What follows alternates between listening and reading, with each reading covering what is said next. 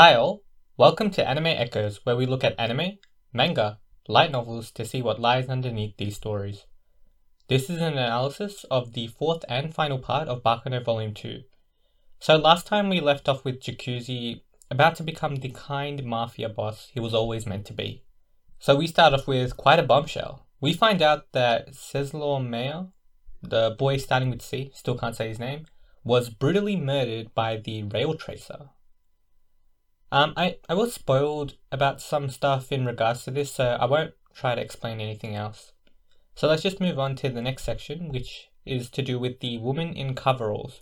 So she appears in front of Mrs. Berry, and she takes out one of the black suited goons. Apparently, she has a burst tone and she's in her 20s. Her coveralls were covered in soot, so now she has all this like dirt everywhere. We see an image of her, and she looks really, really cool. We cut away to Ennis, and she's actually living with Firo. Ennis is really looking forward to seeing Isaac and Miria. When Ennis is happy, Firo smiles.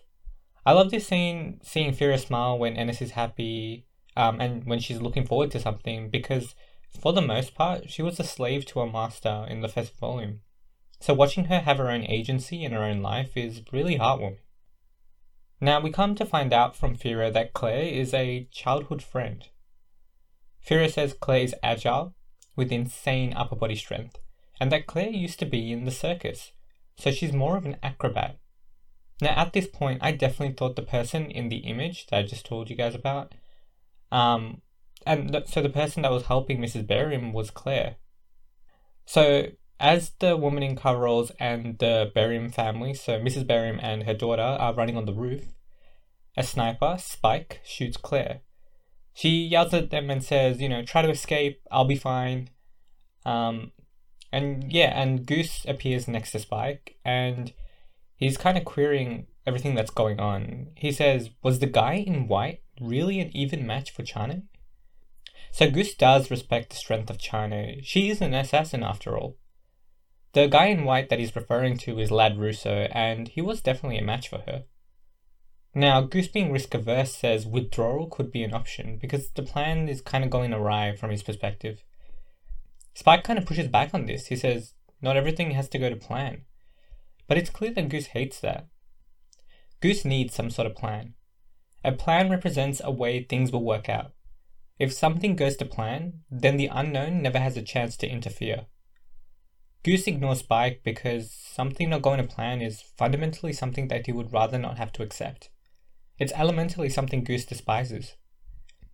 He says to Spike, take out Chane if you have the chance, so clearly, you know, they're not really uh, friends.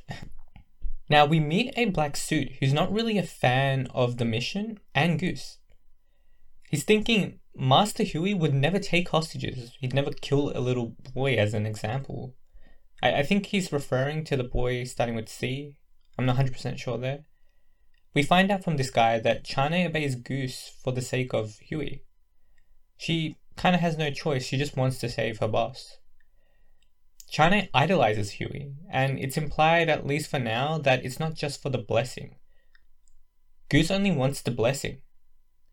I think it's implied that the blessing is basically immortality. They reference that Huey's body is kind of like different, but it's like important. Uh, I really think it's um at th- at that point when I was reading it, I definitely thought it was immortality. Now, this guy, he ends up getting captured by Jacuzzi and Donny. He's not the only guy who gets captured. The woman in coveralls also gets captured, and now she's with Nice and Nick. Goose is thinking she's Vino because she kills excessively. So Vino is some sort of like crazy killer who like murders people, I guess, gruesomely. She didn't think, uh, Goose didn't think that Vino would be a woman, and he's really confident that the woman in coveralls is Vino. But she just starts laughing at the fact that Goose is practically wrong. And she says she's seen the monster and says it's probably gonna get everyone. It even killed a child.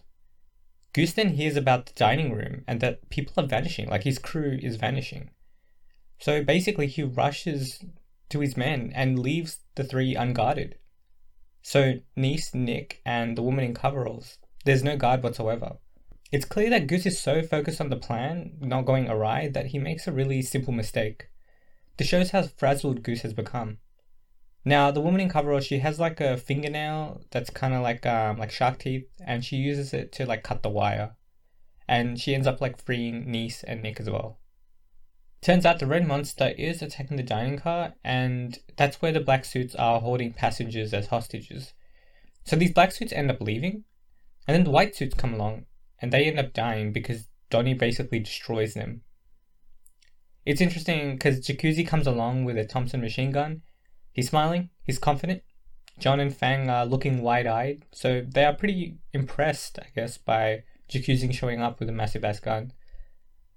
The savior is here, but as we know, he's using force now. He's acting like a mafia boss. And he states, We've captured this train. If you don't want to die, please follow our orders. So we know Jacuzzi wouldn't actually do that based on his character, but he's definitely using force. Now moving back to Spike, through the scope of Spike's sniper, we see Chane is fighting the rail tracer. Through the lens, Spike describes the rail tracer's body as actually human looking. Spike actually manages to snipe Chane, but the rail tracer doesn't try to kill Chane, so maybe they weren't actually fighting? The rail tracer is now going at inhuman speeds towards Spike. Spike is shooting, shooting, shooting, and the rail tracer keeps like dodging like crazy. He does end up actually hitting the rail tracer with another gun, but he was basically shooting himself the entire time. He notices he needs bullets to finish off Chane, so he goes for like a case. And then basically the rail tracer comes out of nowhere, drags him down, and Spike dies. He hits the floor on like a moving train. We learned the rail tracer wasn't traveling on the roof. He was holding onto the metal pieces under the train, and that's how he dragged Spike down. He's definitely a monster. With the death of Spike, Goose is now realizing that they're basically down to like six men, and Goose wants to escape. Goose feels like he's kind of out of his depth because he's not a military man. Goose reconfirms to himself that he's a terrorist. And just what a terrorist would do, he decides to kill everyone and escape. Now, right after this, someone throws a dynamite.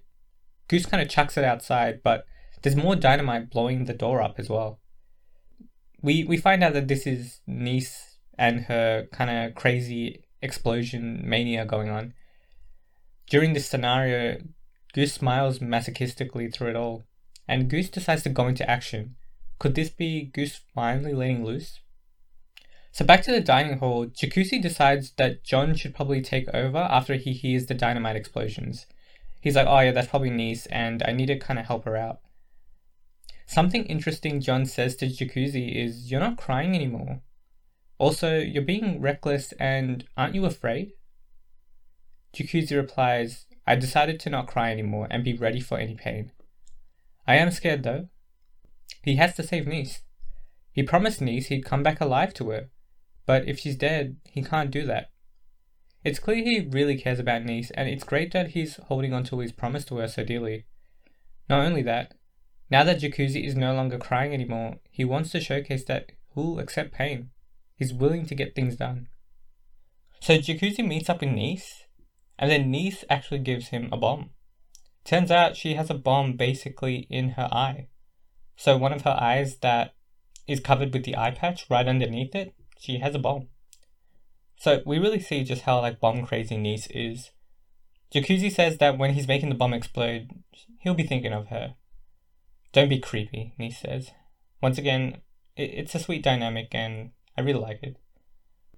So Nice is also going on to the attack. Her eyes are gleaming, being a bomb maniac and all. So she's super skilled. She purposely used the bomb's placement so that she wouldn't like destroy the train completely. She's throwing these bombs at Goose, basically. Now, they decide to run away, and as they run away, Goose actually traps them from escaping. He outsmarts them and holds them both with two firearms. Nice notices he's about to shoot Nick, so she surrenders the dynamite. Goose is about to kill Nick, but Jacuzzi comes along and goes on the offensive. Goose manages to get his arm, but Jacuzzi lets his machine gun rip, forcing Goose to hide. In the commotion, Nick and Nice escape and Jacuzzi closes the door. It's said that Jacuzzi had like a devilish air around him, which I think is another reference to the fact that he's perhaps enjoying himself throughout all this.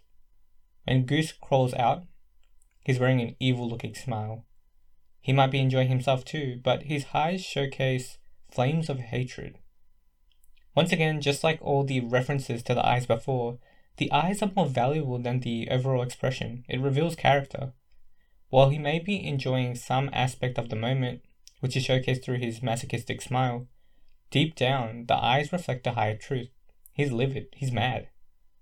Goose wants the blessing and sees all the problems before him as a trial that he needs to overcome to obtain that blessing. For someone so practical who hates to speculate and really cares about the facts, you would think that Goose would never have believed the potential for immortality to begin with. But if Goose saw it with his own eyes, then I guess it would be something that he would want to have at all costs. Immortality, not having to worry about dying. He wouldn't even need a plan, he would be immortal. I feel like immortality is not just the elixir to a long life for Goose, but also a way for him to finally be fine with letting his guard down.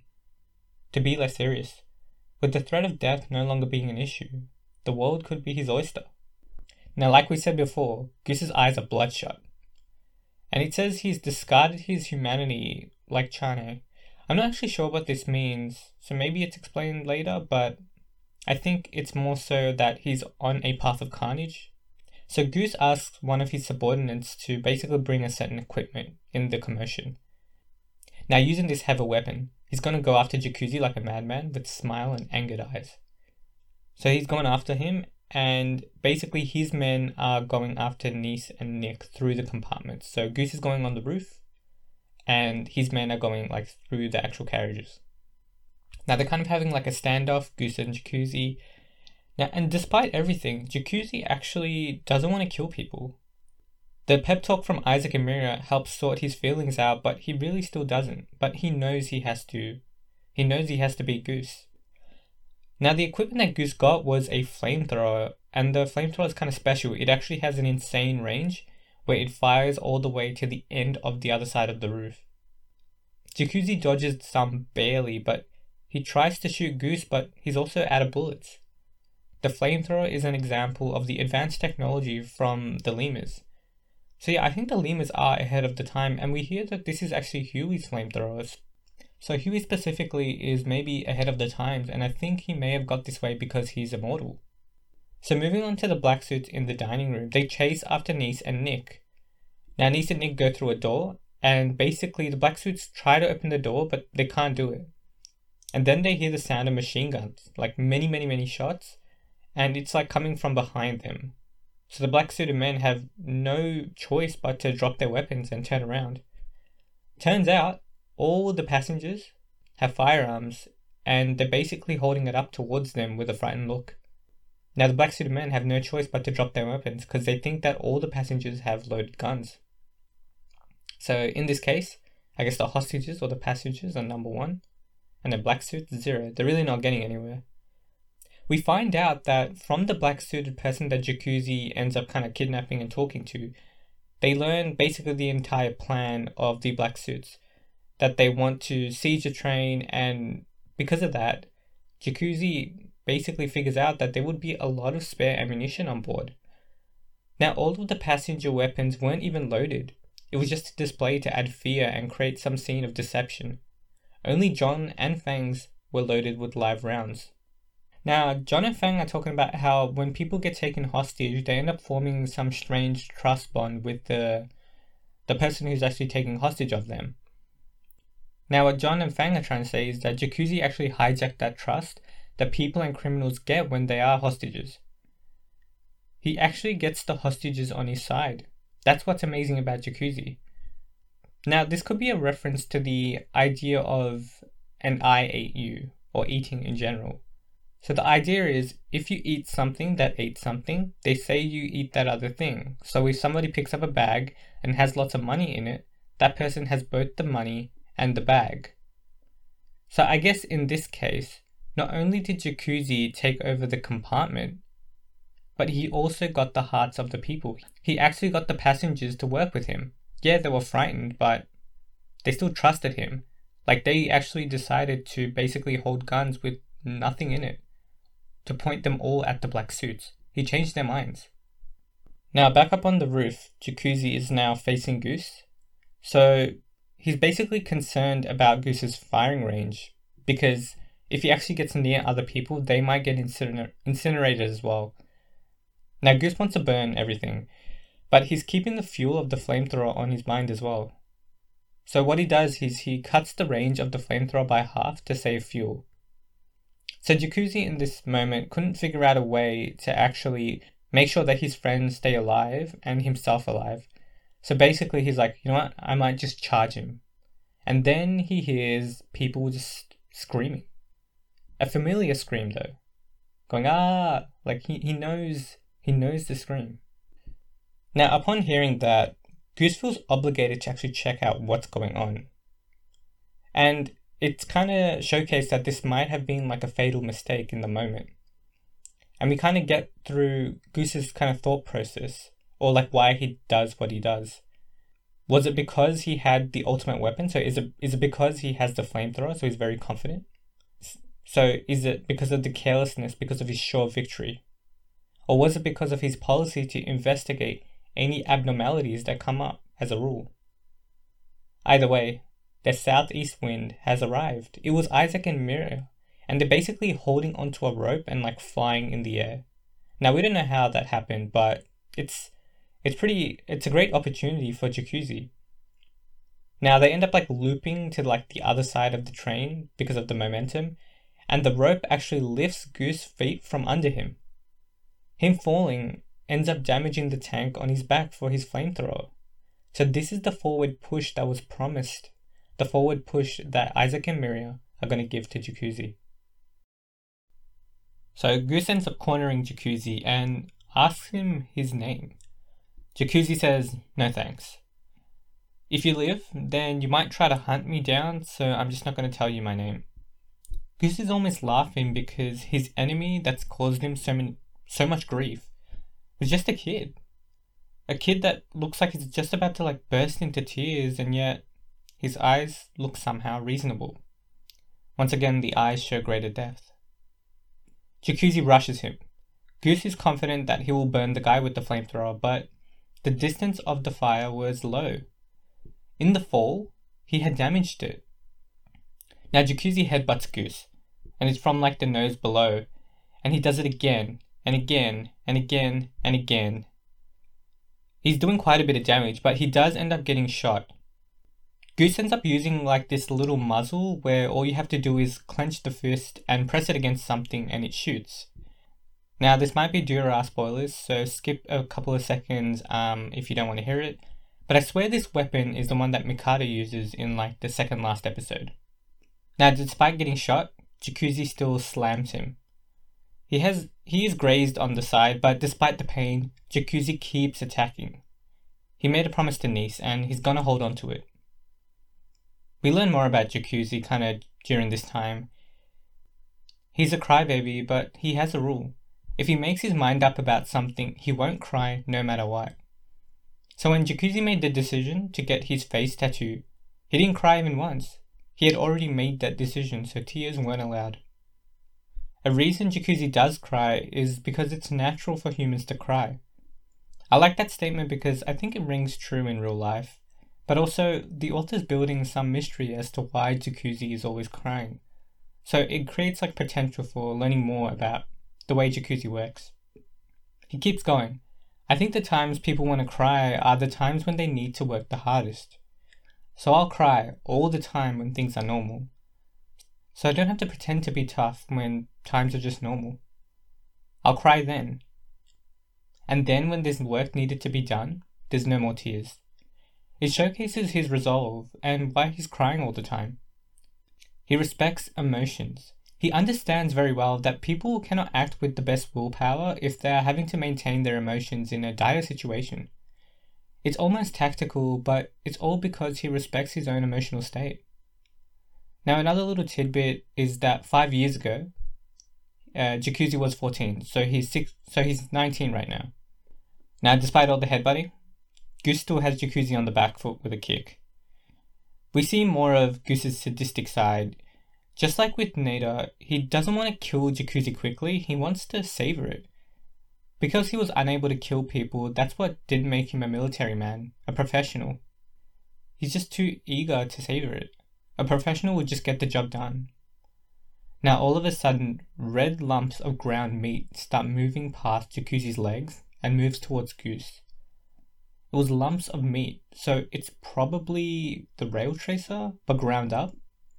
Considering how powerful we saw the rail tracer to be, what could possibly have broken him up into pieces of meat? Now, since meat is being put back together, I guess we can infer that the rail tracer is also an immortal as well. Now, Goose is now attacking the lumps um, of meat with the fire, but despite getting burned, they still heal. Jacuzzi notices that the roof that they're on is iron, so before he was scared that if he used an explosive it would probably destroy too much of like a compartment, but since it's iron, it's not gonna like burn through. Jacuzzi has an idea. He chucks the bomb, which he got from Nice. The sparks from the flamethrower were sucked into the bomb, igniting it, and he explodes. Now Goose is flying towards Jacuzzi, but the explosion wasn't that big. It didn't really damage Goose that much and now he's basically going towards Jacuzzi with a weapon, with a knife. Goose is saying like, like, what are you gonna do? Like, you don't have a weapon. Like, I'm just gonna end up stabbing you. Jacuzzi states, "My gun is my heart." So Goose still stabs Jacuzzi. Jacuzzi kicks Goose with his bloodied thighs, and Goose is flung back due to the weight of his flamethrower and because their train is moving. He's flung back, and unfortunately for Goose, the roof of the train ran out at that point. He smacked into it and I think he dies. Jacuzzi won. I think we can presume that he's dead. I think what Jacuzzi meant by my gun is my heart is a reference to something Isaac said, but also because it holds true in this situation. Jacuzzi was constantly on the back foot with no weapon, and what got him through all of that was his sheer determination of will his ability to push forward and keep a promise. Determination, keeping promises are all heart based attributes, and ultimately, his weapon of choice, his gun, is his heart. Nice finds Jacuzzi after the win. She embraces him with a hug, but Jacuzzi says he might have done a little too much crying up till now. So listen, I'm gonna say that those extra tears I cried were yours. He knows that the rail tracer is here, so we kind of get the impression that he's gonna sacrifice himself because he doesn't want Nice to die from the rail tracer. The meats all come back together. The figure's now red from head to toe, and its eyes were filled with a deep darkness.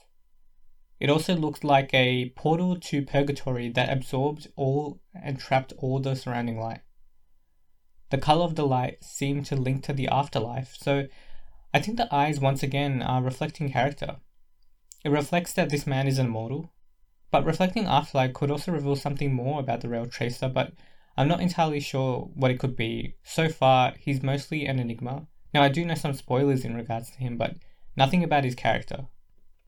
Now, Jacuzzi tries to do like a suicide attack to take out the Rail Tracer. He steals some bombs from Nice, and yeah, he, he, he makes it seem like he sacrificed himself. The grenades explode, and him and the Rail Tracer basically fly off the train.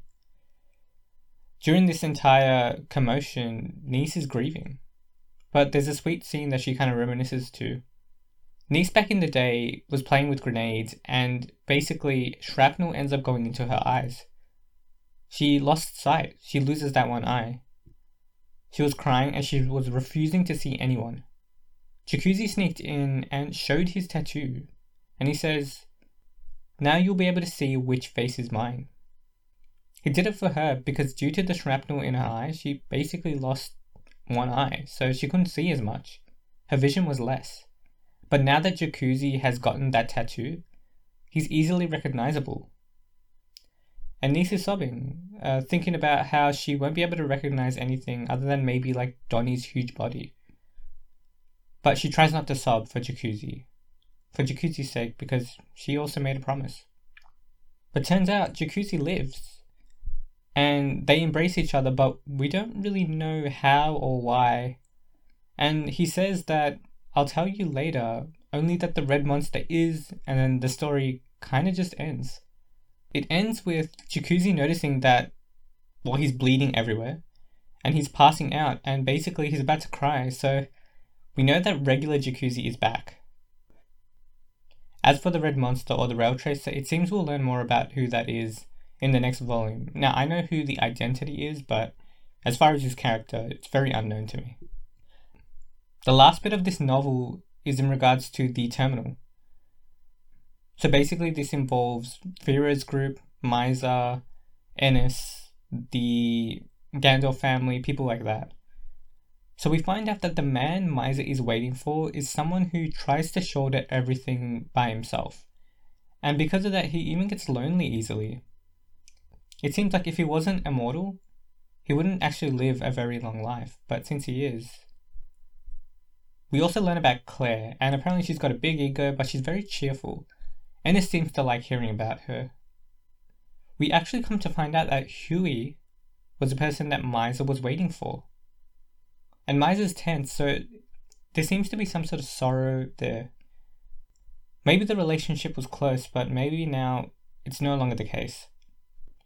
Now, I had speculated that the man that Maiza was waiting to see was the magician, and that the woman in coveralls was Claire. But turns out I was wrong on both fronts. Maiza's waiting for Huey, and Claire isn't the woman in coveralls, despite her elegant air. The magician actually comes out of the train, and Firo's group doesn't even know who he was. He does have an assistant, and he's carrying the luggage crying, so maybe that's Jacuzzi? Could the magician have actually mended his wounds? I know that Jacuzzi was looking for a doctor because he was injured. There's many questions that I have, and I'm sure it'll all be revealed in the next novel. Now, the last bit of this novel is about this information broker. They say there's an information broker who knows everything. I wonder if this is Izaya. Could be, could be not. Either way, this is the end of volume two. Now, I really, really enjoyed this volume. It was really packed. I felt like there was so many things that were happening, so many things to infer, so many possibilities, and even at the end, there were two twists that I just didn't see coming. I really, like, I was really confident that the magician was the person Maiza was waiting for, and that Claire was the woman in coveralls, but that didn't turn out to be the case. And I'm actually really glad that's the case. Now I'm really looking forward to the next novel because those two things that I predicted just didn't end up happening.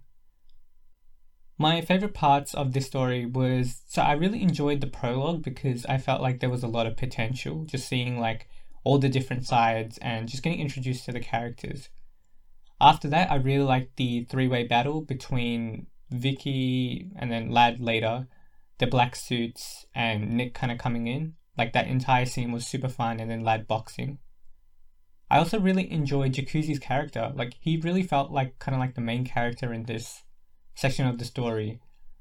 He developed a lot. We discovered a lot about him, and he makes a lot of promises that end up becoming really fruitful. Him and Nice's relationship is really wholesome, and his relationship with Isaac and Miria is also really wholesome as well.